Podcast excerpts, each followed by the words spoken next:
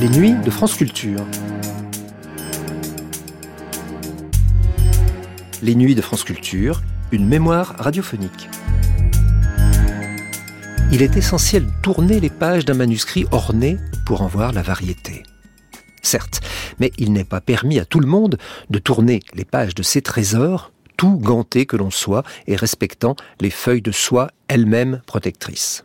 Par chance, une série de Francine Lelier proposait, au début des années 60, une visite du département des manuscrits de la Bibliothèque nationale. Miniatures, enluminures, lettrines, têtes de chapitre, cul de langue, devises, emblèmes, livres d'art, hors texte. Au XVIIe siècle, le manuscrit connaissait encore une grande vogue, quels que fussent les progrès de l'imprimerie. Un manuscrit n'a pas de rival. Le roi Louis XIV non plus, bien sûr, à qui l'on offrait de magnifiques manuscrits dont les grands seigneurs s'enorgueillissaient de posséder une copie. Trésor des manuscrits de la Bibliothèque nationale, première diffusion sur France 3 National, le 27 janvier 1961.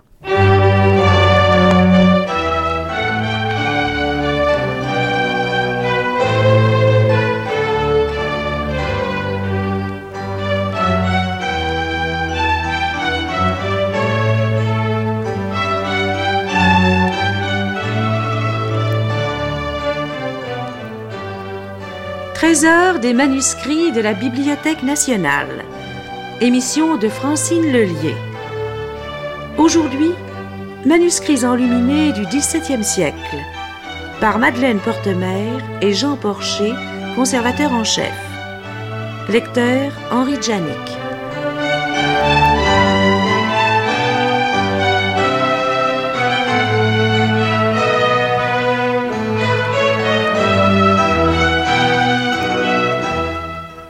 Notre collaborateur Pierre Gannot vous a parlé la dernière fois des documents généalogiques qui, vous l'avez remarqué, ont été réunis presque tous dès le XVIIe siècle.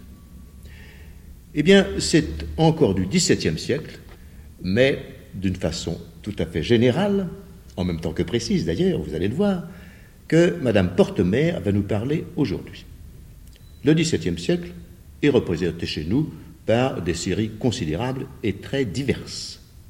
Madame Portemer est chargée de ces fonds fort importants, elle les connaît fort bien, vous allez vous en apercevoir. Elle a en chantier, en particulier, un gros travail sur Mazarin. Elle a, dans le même domaine du XVIIe siècle, organisé, il y a quelques années, une exposition Saint-Simon qui a été très remarquée parce qu'elle le méritait. C'était euh, vraiment euh, tout le XVIIe siècle passait là à propos de Saint-Simon. Et elle a collaboré de façon très active aussi à l'exposition Louis XIV qui euh, a été organisée dernièrement au musée des arts décoratifs et qui a eu beaucoup de succès. Enfin, vous allez entendre le XVIIe siècle parler par la bouche de Madame Portemer, qui est chez nous la représentante de cette époque illustre.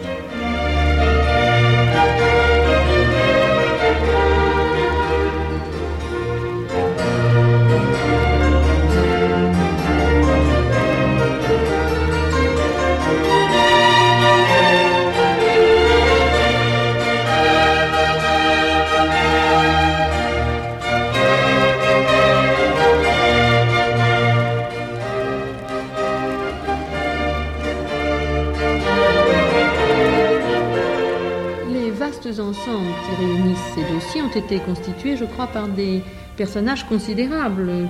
Vous avez les Brienne, Béthune, Séguier, Colbert. Il y a aussi des savants ou des esprits curieux comme Dupuis, Baluse, Gagnère, Clérambault. Dans ces vastes ensembles, à côté des pièces rares qui sont l'orgueil des amateurs, les textes du XVIIe siècle représentent en général le résultat des activités propres à leurs possesseurs, correspondances reçues, manuscrits d'études, travaux d'érudits. Pour que ces collections viennent se grouper sur nos rayons, il a fallu du temps et de patients efforts. À la fin du XVIIe siècle, la bibliothèque royale est encore pauvre en documents contemporains. Seuls ont été donnés au roi les papiers de Brienne en 1638 et de Béthune en 1664. Ce n'est qu'au cours du XVIIIe siècle que des achats successifs permettent l'entrée des fonds Balus, Colbert, Dupuis, Dangeau, jusqu'au jour où la Révolution, mais tout cela vous a déjà été dit, confisquant les fonds des établissements religieux ou des instituts particuliers, annexe avec la bibliothèque de Saint-Germain-des-Prés les papiers des Séguiers, Harlay et Bellièvre, de même que les archives des ordres connus sous le nom de collection Clérambault. Dès le XVIIe siècle, par conséquent, et ceci est une chose qui est nouvelle alors, on s'intéresse aux archives et aux papiers contemporains. Eh bien, il faut insister là-dessus. Il faut dire que la Bibliothèque nationale, quoi euh, que possédant des documents extrêmement anciens, est tout de même une personne d'esprit fort jeune. Je l'ai déjà dit en commençant, mais il faut insister parce qu'on ne le sait pas assez. Ce qui est contemporain et presque le futur nous intéresse autant que l'ancien. À côté de ces enrichissements massifs, il faut rappeler les dons des particuliers qui nous valurent des pièces de choix, par exemple les papiers de Jean Racine, remis par son fils Louis, les mémoires de Louis XIV, apportés par le maréchal de Noailles en 1749, ou les papiers de Bossuet en 1753. Il nous parvient aujourd'hui encore, après de longs détours, des numéros de très grand intérêt. Sur le XVIIe siècle, ces manuscrits se comptent donc par milliers. Leur contenu touche aux domaines les plus divers, littérature, droit, histoire, etc. Nous explorons d'abord les deux domaines de l'art et de la littérature. De très beaux manuscrits, souvent mal connus, ont été peints au XVIIe siècle, qui prolongent, malgré la concurrence de l'imprimé, les traditions médiévales. J'avoue que je n'avais jamais eu le plaisir de voir ces manuscrits du XVIIe siècle, et je n'avais même jamais entendu parler euh, d'aucun autre célèbre, euh, si ce n'est la guirlande de Julie. Il y en a de très importants et je serais très contente d'attirer l'attention sur eux. Après une éclipse notable sous Henri IV et les vingt premières années du règne de Louis XIII, on assiste comme à une renaissance grâce aux productions de Nicolas Jarry 1610-1674. C'est un calligraphe, l'homme qui a le plus beau caractère du monde, dit de lui Talmand d'Héréo, et qui reçut des commandes des grands pour des livres de prières surtout, recherchés pour la beauté de l'écriture. Il travailla pour Séguier, Richelieu, la marquise de Rambouillet, la duchesse de Lorraine, la duchesse de Montbazon, Montausier, Mazarin, Fouquet. Il réussissait encore mieux la bâtarde que la romaine. Ses lettres sont tracées avec une telle habileté qu'on ne décèle jamais tout au long du volume la moindre reprise de plume, qu'il s'agisse d'encre d'or ou d'encre vermillon ou sépia. L'équilibre de la mise en page, la majesté du calibre suffisent à créer l'œuvre d'art. Mais il était en temps d'orner de miniatures des parchemins dont l'ivoire est éclatant. J'ai l'impression qu'aucun auditeur n'oserait plus maintenant employer le mot de miniature. Non, mais voyez-vous, on l'emploie tout de même. Ah, C'est une vieille tradition. Je préfère, je l'ai dit en commençant, je préfère enluminure. Mais il faut dire qu'à partir du XVIIe siècle, c'est beaucoup plus justifié. Oui. Car c'est l'époque des véritables miniatures. On travaille vraiment dans le réduit. On fit donc appel à des peintres et de la collaboration de Robert et de Jarry est née par exemple la célèbre guirlande de Julie dont vous parliez tout à l'heure et qui est conservée aujourd'hui dans une collection particulière. De la même époque date le psautier de Jésus, exécuté pour la duchesse Nicole de Lorraine et dont l'illustration cache, sous des emprunts bibliques, des allusions à la vie mouvementée de la duchesse. Par exemple Bien, par exemple, la duchesse avait été supplantée par la maîtresse de son mari, Béatrice de Cantecroix. Puis elle avait été répudiée en 1637. Elle attendait donc en exil un retour en grâce qui ne vint jamais. Alors le livre qu'elle fit composer, qu'elle commanda à Nicolas Jarry, exalte la vertu de la prière et les bienfaits qu'on peut en obtenir pour soi et pour les autres. Par exemple, pour le onzième chapitre, il y a une illustration qui montre Joseph impudiquement sollicité par sa maîtresse et l'invocation parle Arracher de mon cœur toutes désordonnées affections de charnalité. Évidemment, on voit l'allusion à sa situation personnelle. Quand Louis XIV inaugure son règne personnel, cet art est en plein épanouissement. Art qui n'aime guère car il ne laisse jamais percer l'émotion, mais qui émerveille par la richesse de l'invention et la perfection du détail. Des peintres comme Cotel, Bedeau, Petitot, Jacques Bailly y exerceront leur talent. Si l'on veut dégager les caractéristiques de cet art, on insistera surtout sur les traits suivants. Premièrement, le goût de l'ornement floral. Il y a eu au début du XVIIe siècle tout un renouveau de la flore. Des espèces s'implantent alors en Europe qui n'y avaient jamais été cultivées. Le marronnier, la tulipe, pour ne citer que, sont des importations récentes. C'est comme une redécouverte de la nature et des ressources qu'elle offre dans le domaine de la décoration. Dans nos manuscrits, les fleurs envahissent tout.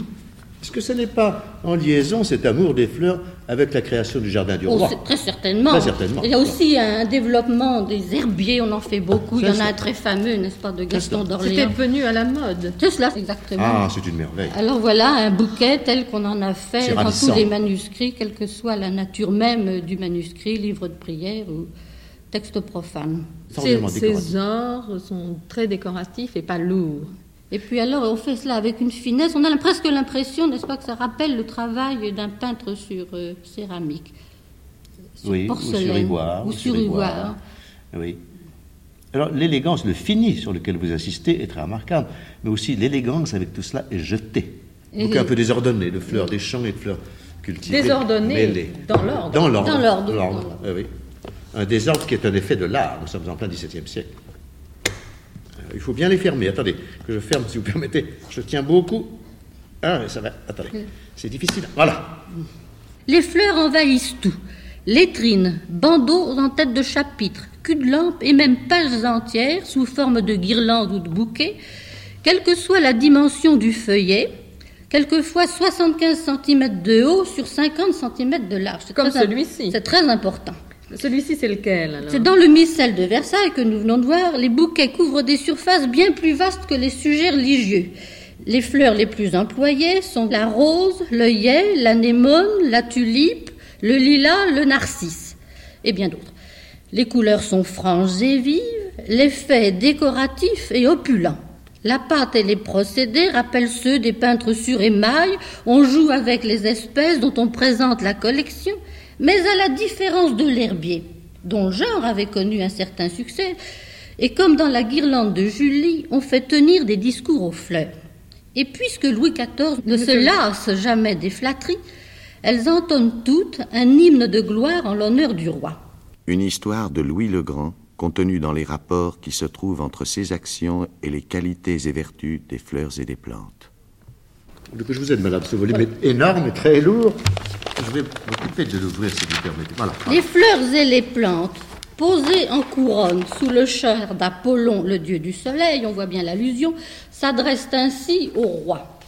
Quoique les saisons nous séparent, nous avons aujourd'hui forcé l'ordre de la nature pour paraître devant un prince qui a toujours surmonté les obstacles qu'elle a formés quand, pour reculer l'exécution de ses grands desseins, elle a opposé les glaces des plus rudes hivers à l'ardeur conquérante de son courage invincible. Il en a trois pages comme ça. Puis une à une, les plantes apparaissent sur la scène, c'est-à-dire qu'au verso du feuillet figure un discours de la plante au roi, au recto la peinture au naturel, la description anatomique et les propriétés. Comme l'héliotrope, l'encens fournit un thème facile. Je remplis les cicatrices. Vous avez effacé celles que les malheurs passés de la France et les guerres civiles lui avaient laissées. L'humble Violette vient faire aussi sa cour et s'exprime ainsi. J'ai cru que ma bassesse ne devait point m'empêcher de paraître devant un prince qui rend justice à tout le monde et qui aime le mérite en quelque lieu qu'il se trouve. Comme la calligraphie est de belle qualité. Oh, tout est extraordinaire. Il est curieux de remarquer combien le manuscrit avait encore de succès, car l'édition imprimée, qui était si brillante au XVIe siècle, a connu au XVIIe siècle des triomphes. C'était magnifique. Tout de même, un Jarry a pu exercer ses talents. Un calligraphe et des peintres. C'est encore le manuscrit médiéval Oui. que nous avons sous les yeux. Une Oui, mais directe. c'était généralement dans des cas où on cherchait à n'avoir qu'un seul exemplaire. Ah oui Pas nécessairement parce que justement pour les plaisirs de l'île enchantée, Exact, il a été exact, tiré oui, en plusieurs exemplaires Oui, moins beaux de qualité que celui offert au roi, mais tout de même les grands seigneurs ont tenu à avoir dans leur bibliothèque la reproduction du manuscrit offert au roi. L'exemplaire de dédicace était souvent encore un manuscrit. C'est cela, c'est ça. Euh, On avait l'impression que le manuscrit était un objet individuel, que l'imprimé était un peu plus, était même, il l'est, beaucoup plus industriel. Je veux en effet insister sur le deuxième caractère des livres d'art de cette époque, des livres peints naturellement. Le deuxième trait intéressant est représenté par l'emploi de la devise et de l'emblème. Le goût n'en était pas nouveau. Il s'était manifesté à l'occasion des carousels sous Henri IV et Louis XIII. Mais il fleurit avec un succès particulier dès 1660.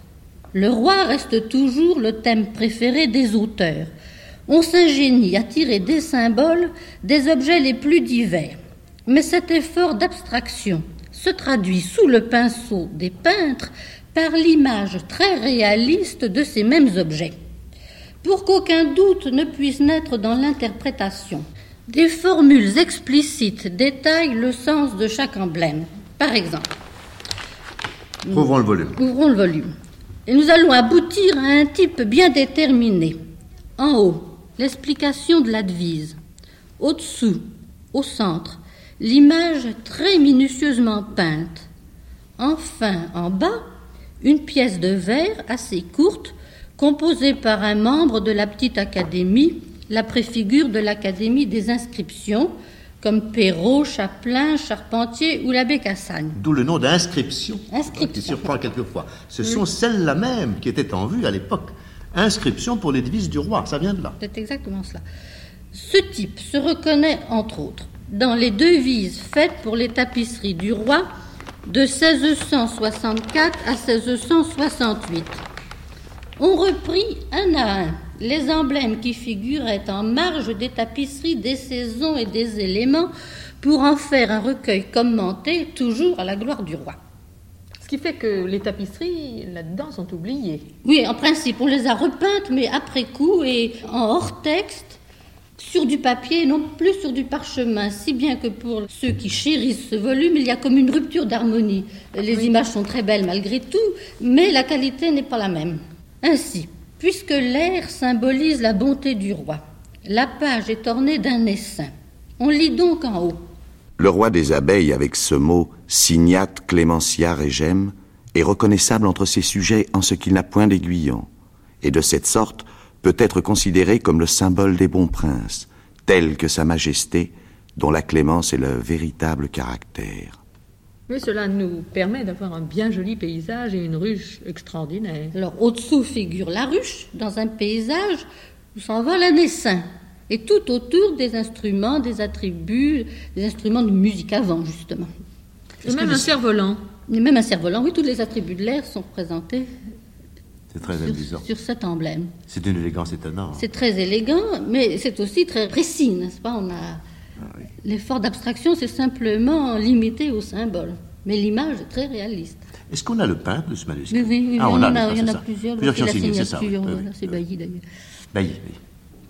C'était l'arrière-grand-père du premier maire Et, de Paris. et les vers sont de Perrault. Et alors nous allons dire le morceau de verre, qui est signé de Perrault, l'auteur des contes, naturellement, et qu'il faut citer euh, tels qu'ils sont, c'est-à-dire que les deux premiers ne sont pas très très heureux. Non par un mouvement de crainte, mais par amour et sans contrainte, mon peuple obéit à ma loi. Et ce n'est pas tant ma puissance que ma douceur et ma clémence qui me font connaître pour roi. C'est tout de même très adroit. On pourrait multiplier les exemples, il y en a dans tout le volume, des quantités. Mais si ingénieuses qu'elles soient, ces formules engendreraient vite la fatigue si l'habileté du peintre n'agrémentait des œuvres qui, de nos jours, plaisent davantage aux yeux qu'à l'esprit. C'est le caractère majestueux des compositions qui frappe plutôt dans une autre catégorie de manuscrits, ceux à usage religieux. Jusque-là, en effet, nous n'avons parlé que de textes profanes. Que ce soit le missel de Versailles, le missel ou le vespéral de Saint-Louis des Invalides que nous allons ouvrir maintenant. C'est celui-ci? C'est celui-ci. Celui-ci. Ils sont les derniers représentants de l'art du livre peint sous Louis XIV. Ces fermoirs sont assez difficiles à manier, je dois dire. C'est immense, ce missel. Il y en a de très très grands. La richesse de leur décor provient des encadrements, placés sur chaque page tout autour du texte. Larges encadrements, chargés, surchargés de pilastres, de rinceaux, de feuillages ou de fleurs sur de somptueux fonds d'or. La disposition reste toujours la même, mais les motifs varient sans cesse. L'effet est grandiose. Mais que dire de l'inspiration religieuse? Les scènes tirées de l'Ancien ou du Nouveau Testament ou de la fête du jour sont placées dans un espace réservé dans l'encadrement. Je trouve qu'elles disparaissent un peu. Exactement. On devait avoir des distractions. Elles sont peintes en camailleux, si finement, si discrètement qu'il faut une observation attentive pour en retrouver le sujet si par bonheur le titre n'en figurait pas en haut sur une banderole posée à cet effet. En bas de la page, en camailleux aussi, correspond un paysage qui n'a aucun rapport avec la fête commémorée. On trouvera par exemple en haut la création de l'homme, en bas un paysage avec un moulin. Là, Élysée multipliant l'huile, en bas des navires à voile devant une ville fortifiée. La représentation des scènes religieuses se réduit à ce petit tableau supérieur. Et même si les divisions du livre réservent de grandes pages blanches, on les couvre de vastes bouquets sans songer à la moindre évocation pieuse. On a même l'impression que ces belles dames ou ces messieurs euh, qui assistaient à des offices peut-être un peu longs aimaient à être distraits par une évocation tout de même pieuse, dans ce sens que cela glorifiait la nature et que la nature est la création de Dieu. Mais Oui. c'est un peu loin. Mais c'est un peu loin. Nous sommes pas- ici oui. en pleine période de chose. pur décor Oui, pour oui, le c'est manuscrit. C'est le décor qui compte. On ne veut plus faire d'image, on n'explique plus le texte par une image. L'image est un petit hors-d'œuvre qui est enrobé, si vous voulez, d'un immense décor. C'est le décor, c'est l'encadrement qui compte. Et ce qui le prouve, c'est ce magnifique bouquet de fleurs. Mais je me demande si ce bouquet est de la même main que le cadre. Je ne crois pas. Oh, Je ne crois pas, en effet. Ah non, non, non, non. Il C'est est- un spécialiste excellent du bouquet qui a fait cela. Mais le cadre est d'une autre main et, j'avoue, me plaît moins. C'est lourd, c'est lourd, Je pense que si les scènes figuraient, si les histoires, comme on Très disait au Moyen certainement. Âge, sont si réduites, c'est qu'au fond, le peintre était maître de ce grand décor, de tous ces systèmes de guirlandes et d'architecture et de putti divers, mais que la scène le gênait un peu. C'est un peu l'héritage euh, de l'art baroque. Oui. Ces manuscrits-là, évidemment, ont une ordonnance classique, Oui. mais l'inspiration même du décor Ah oui. est, est encore euh, assez baroque. Ah. Rien n'est trop beau, n'est-ce pas? Même pour glorifier Dieu, n'est-ce pas? C'est en cela, si vous voulez, qu'il y a une certaine dévotion, mais Oui, oui, c'est très juste. elle est tout de même assez lointaine. Oui, oui. C'est une splendeur. Ah oui. Il est resplendissant et en même temps, il joue. Ah oui. Il compte Parce beaucoup. qu'il est très épais, n'est-ce pas? Puis alors il faut tourner les pages, car il est essentiel de tourner les pages d'un manuscrit orné pour en voir euh, la variété malgré tout. Et... Et encore ici, voyez-vous, nous avons mis, car c'est nécessaire, ces, ces feuilles de soie, et, et c'est indispensable. Et vous voyez comme le peintre a varié ses effets, puisque à une page d'or brillant, euh, d'or poncé, n'est-ce pas, ou bruni plutôt, succède toujours, je crois bien, une page d'or mat. Oui. Et Puis alors aucune page ne ressemble à l'autre. Enfin, il y a tout de même un grand effort, grand de- effort. dans la composition. Seulement, je dois dire que, en comparaison de nos manuscrits du Moyen Âge, c'est tout de même extrêmement froid. Ah, c'est autre chose. C'est tout à fait différent. Ah oui. Il faut en finir maintenant avec les livres d'art et dire un mot de ces hors-textes, destinés en principe à rompre la monotonie, sinon l'unité de l'ouvrage. Souvent, très souvent, c'est un portrait du roi qui figure en empereur romain, en prière, à genoux debout. Benoît, l'auteur du portrait de cire de Versailles, a même réuni en 1708, en un seul volume, les profils du roi à tous les âges. L'allégorie est souvent présente dans ces grandes compositions. Par exemple, Attendez, que je vous aide, madame. dans les oracles de la Sibylle française par le nombre mystérieux des pythagoriciens. Guillain, l'auteur, ayant relevé chez les anciens la correspondance des lettres de l'alphabet et des nombres, nous explique, grâce à de subtils calculs, qu'il était prédit depuis toujours que Louis le Grand s'emparerait de Bouchain, de Valenciennes et autres lieux entre 1676 et 1678 et que la paix serait signée en 1679. Oui, il y a même des calculs. Oui, n'est-ce pas? À chaque lettre de la ville, Bouchain, etc., Valenciennes, est affecté un nombre. C'est admirable. On dirait un livre de A, comptes. 1, B2, etc. Et puis alors on fait un total et on arrive à la ville de Bouchain soumise au roi Louis le Grand en l'année et on trouve le total 1676. Je suis confondue par l'ingéniosité de l'auteur. Absolument extraordinaire. Au milieu de tous ces compliments, il en a trouvé un autre. pas Alors la miniature représente donc une sibylle montrant à quatre femmes symbolisant les parties du monde, les chiffres secrets inscrits sur un temple antique dominé par deux figures ailées soutenant le portrait du roi. La peinture, il faut le dire, n'est pas d'une qualité étonnante. Non, mais c'est à cause de son intérêt, Ah, elle est très la, conception Elle est très curieuse Oui. comme idée. qui a présidé à Ah, la- à l'ornementation du volume et à ce goût de l'allégorie qui est toujours recherché. Mais d'autres hors-textes ont un intérêt plus documentaire. Si nous avons quelque idée des plaisirs de l'île enchantée, nous le devons d'une part aux gravures d'Israël Sylvestre, mais d'autre part aux grisailles d'un manuscrit qui reproduisent avec un grand souci de vérité les décors et les mises en scène. Même intérêt documentaire dans les grands tableaux qui illustrent les campagnes du roi de 1675 à 1677. En plus des cartes très précises qui indiquent la position des armées et le mouvement des troupes, le tout orné de cartouches et d'emblèmes, il faut citer les doubles pages consacrées soit au campement de l'armée française devant celle du prince d'Orange, soit à la bataille de Cassel. Le style de ce dernier tableau rappelle celui des meilleurs ouvrages de Van der Meulen. Louis XIV, sortant d'une tente richement décorée de fleurs de lys, coiffé d'un tricorne à plumes, vêtu de soieries et de dentelles, entouré de ses ministres et de ses gardes, accueille en pleine ville de Vétéré les représentants des provinces unies. En arrière-plan, la foule des curieux est contenue par des soldats. Tout, jusqu'au moindre détail, révèle une exactitude scrupuleuse, un réalisme à la flamande. Ce n'était pourtant pas un flamand qui avait peint cette scène. Non, on ne sait pas très bien quel est l'auteur de ce tableau. Ça ne peut pas être Van der Meulen, je ne le pensais pas mal. Peut-être. Peut-être, C'est très bon. C'est excellent. Très, C'est un très très bon. tableau. Vous n'avez qu'à en voir la qualité d'ailleurs. Goût de la splendeur, maîtrise de l'exécution, souci de la perfection. Tels sont les traits dominants de ces œuvres qui sont réellement des œuvres d'art. Elles ne témoignent pas seulement des tendances esthétiques d'une époque, mais de l'esprit même du siècle, du génie de sa civilisation, empreinte de grandeur, incarnée par la personne du roi, symbole de la cohésion nationale. C'est à ces divers titres que ces monuments d'art sont particulièrement précieux.